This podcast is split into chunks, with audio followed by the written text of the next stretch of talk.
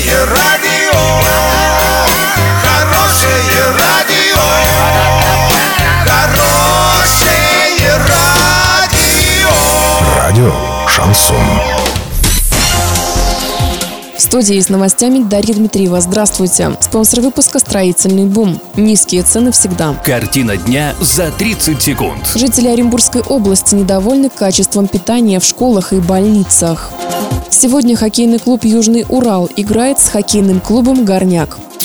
Подробнее обо всем. Подробнее обо всем. В Оренбургской области, по мнению жителей региона, худшее качество питания в образовательных и медицинских учреждениях. ОНФ представил итоги общественного опроса, проведенного в конце 2018 года. Самые негативные оценки респондентов получили Оренбургская область, Республика Дагестан и Ульяновская область. Наименьшее недовольство качеством питания высказали респонденты в Калужской, Вологодской областях, а также в Чувашской республике и Астраханской области.